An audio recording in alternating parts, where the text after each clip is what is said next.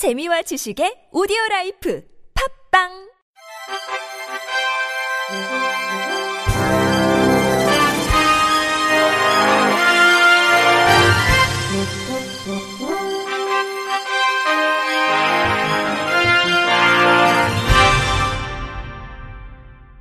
청취자 여러분 안녕하십니까? 5월 5일 금요일 KBRC에서 전해드리는 생활 뉴스입니다. 국토교통부는 경기 안산에서 서울 여의도를 연결하는 신안산선 복선전철 민간투자사업 우선협상 대상자로 트루벤 인베스트먼트 컨소시엄을 선정했다고 28일 발표했습니다. 신안산선이 개통되면 현재 1시간 30분이던 안산에서 여의도까지 소요 시간이 30분대로 줄어듭니다. 총 연장 43.6km로 2023년 말 개통 예정입니다.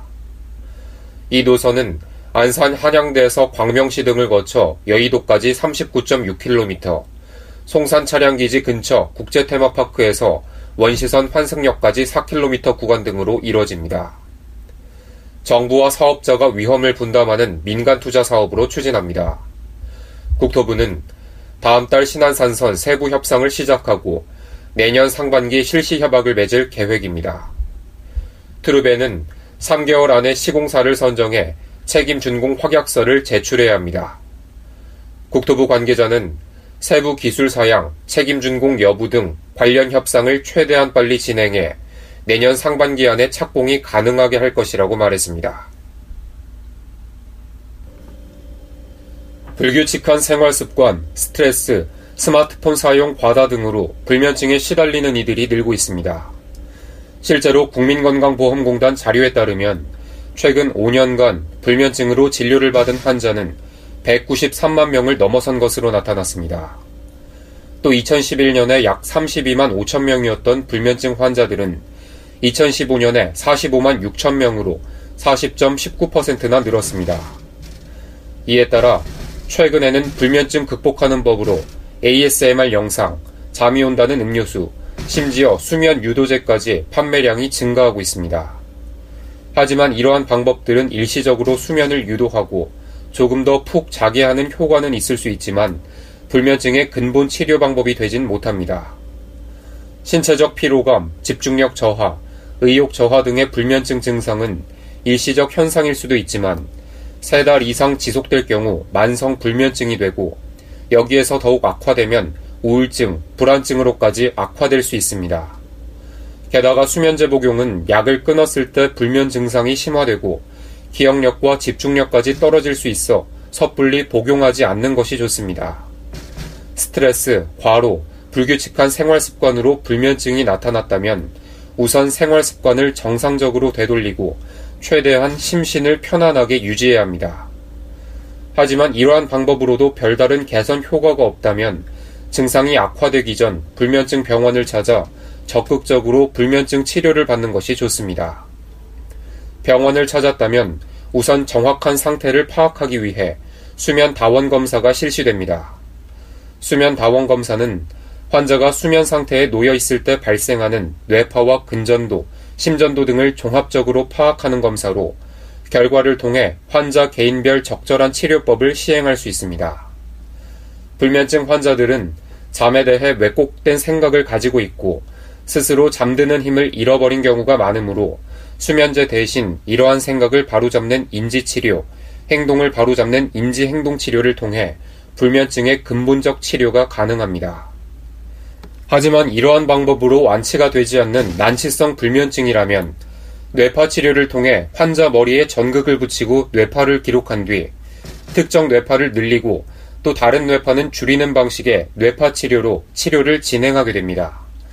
코슬립 수면의원 신홍범 원장은 현대인들이 흔하게 겪는 불면증은 증상이 심하지 않은 경우 생활습관 교정만으로도 대개 나아지지만 만성 불면증이 계속되는데도 정확한 진단과 치료가 이루어지지 않는다면 더욱 치료가 어려워질 수 있다며 정신과 방문 없이도 불면증 전문의를 통해 효과적인 치료를 진행할 수 있으므로 적극적으로 치료에 나서는 것이 좋다고 전했습니다.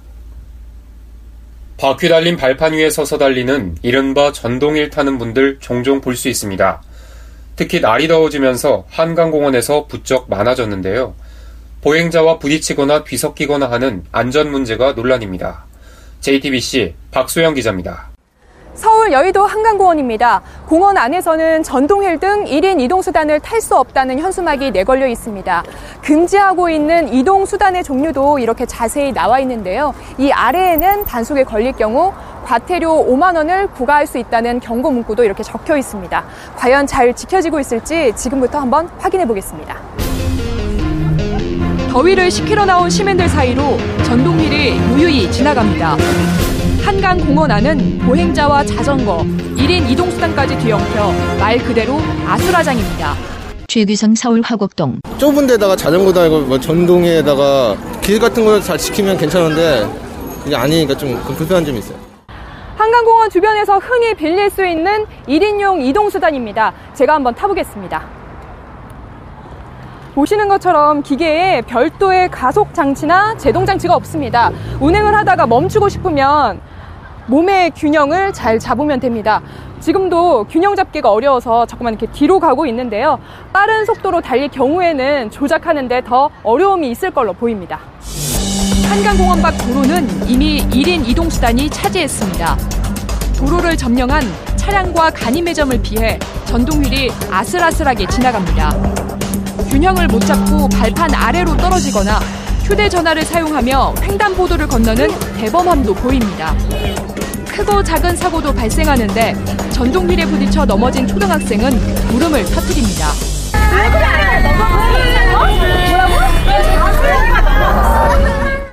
이처럼 1인 이동수단이 보행자 도로와 자전거 도로를 거리낌 없이 달리고 있지만 엄연한 불법입니다. 최근엔 마포대교와 여의도 공원까지 불법 운행이 기승을 부리고 있습니다. 임대 업체에서 이 기계를 안전하게 이용할 수 있는 곳으로 여의도 공원을 추천해 줬는데요.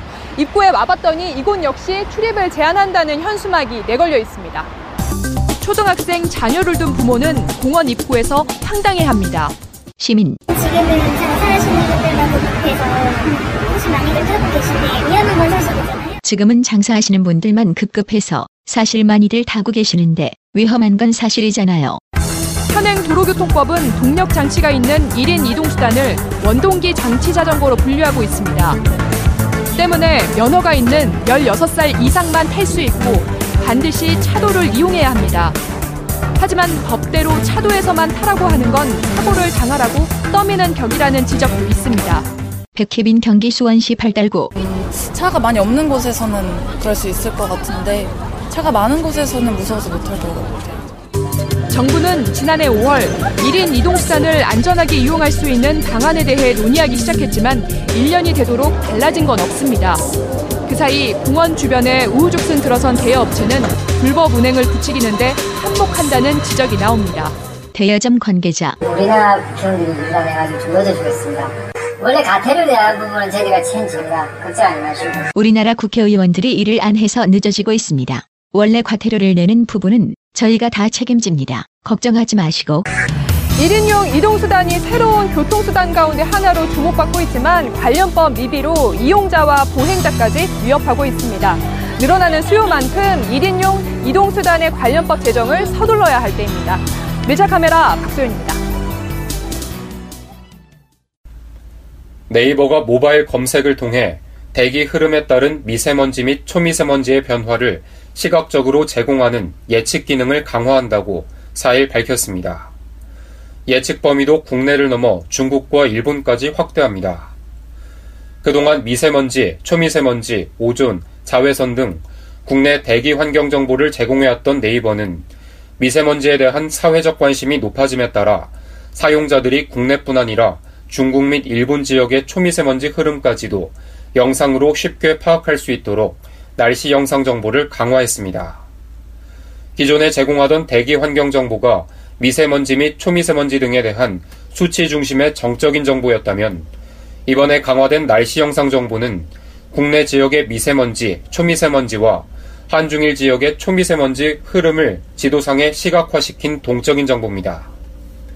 네이버는 변화하는 대기오염 정도를 단계별 색상으로 표현해 사용자들이 시간에 따른 미세먼지 흐름을 한눈에 예측할 수 있도록 했습니다. 예측 단위도 세분화시켰습니다.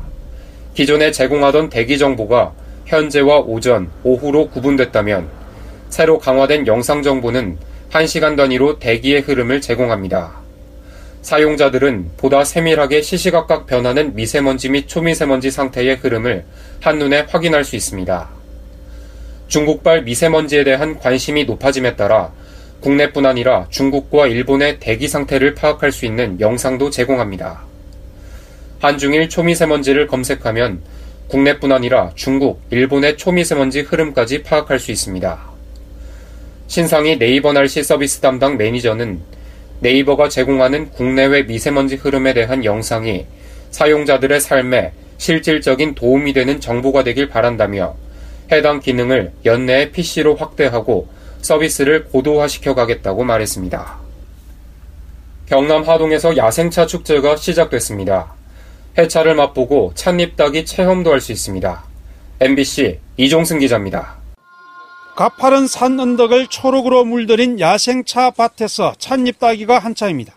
새의 혀를 닮았다고 해서 이름 붙여진 작설차인데 우전에 이어 두 번째로 따는 대표 야생차로 맛과 향이 뛰어납니다. 김정곤 야생차 생산 농민 일조량이 좀 풍부하기 때문에 맛이 훨씬 풍부하고 부드럽습니다. 그래서 향이 더 훨씬 더 깊습니다. 지금은. 전국 최대 규모의 야생차 시장 올해 수확한 해차 향으로 가득합니다. 차밭에서 직접 딴 찻잎을 무쇠 솥에서 볶은 다음 나만의 차를 만들어 봅니다. 허인 전남 순천시 차가 비싸다고 생각을 했어요. 근데 이제 제가 이렇게 해보니까 굉장히 힘든 거예요. 그래서 더 소중히 하게 되고. 세계 각국의 차 맛을 비교해 볼 수도 있습니다. 천년의 향을 느낄 수 있는 하동 야생차 축제는 오는 7일까지 계속됩니다. MBC 뉴스 이종승입니다. 끝으로 날씨입니다. 내일은 전국 대부분 지역이 황사의 영향을 받겠습니다. 중국에서 발생한 황사가 북서풍을 타고 남하하면서 내일과 모레까지 전국 대부분 지역에 영향을 미칠 것으로 보여 건강관리에 유의해야겠습니다. 토요일인 내일은 전국이 구름이 많다가 아침부터 맑아지겠습니다. 내일 아침 기온은 서울 10도, 광주 11도 등으로 오늘보다 낮겠고, 낮 기온은 서울 20도, 대구 24도로 오늘보다 조금 낮겠습니다. 바다의 물결은 동해 먼바다에서 최고 3.5m로 높게 일겠습니다. 이상으로 5월 5일 금요일 생활 뉴스를 마칩니다. 지금까지 제작의 이창현, 진행의 김규환이었습니다. 곧이어 나폰수 시즌2 보톡스가 방송됩니다. 고맙습니다. KBIC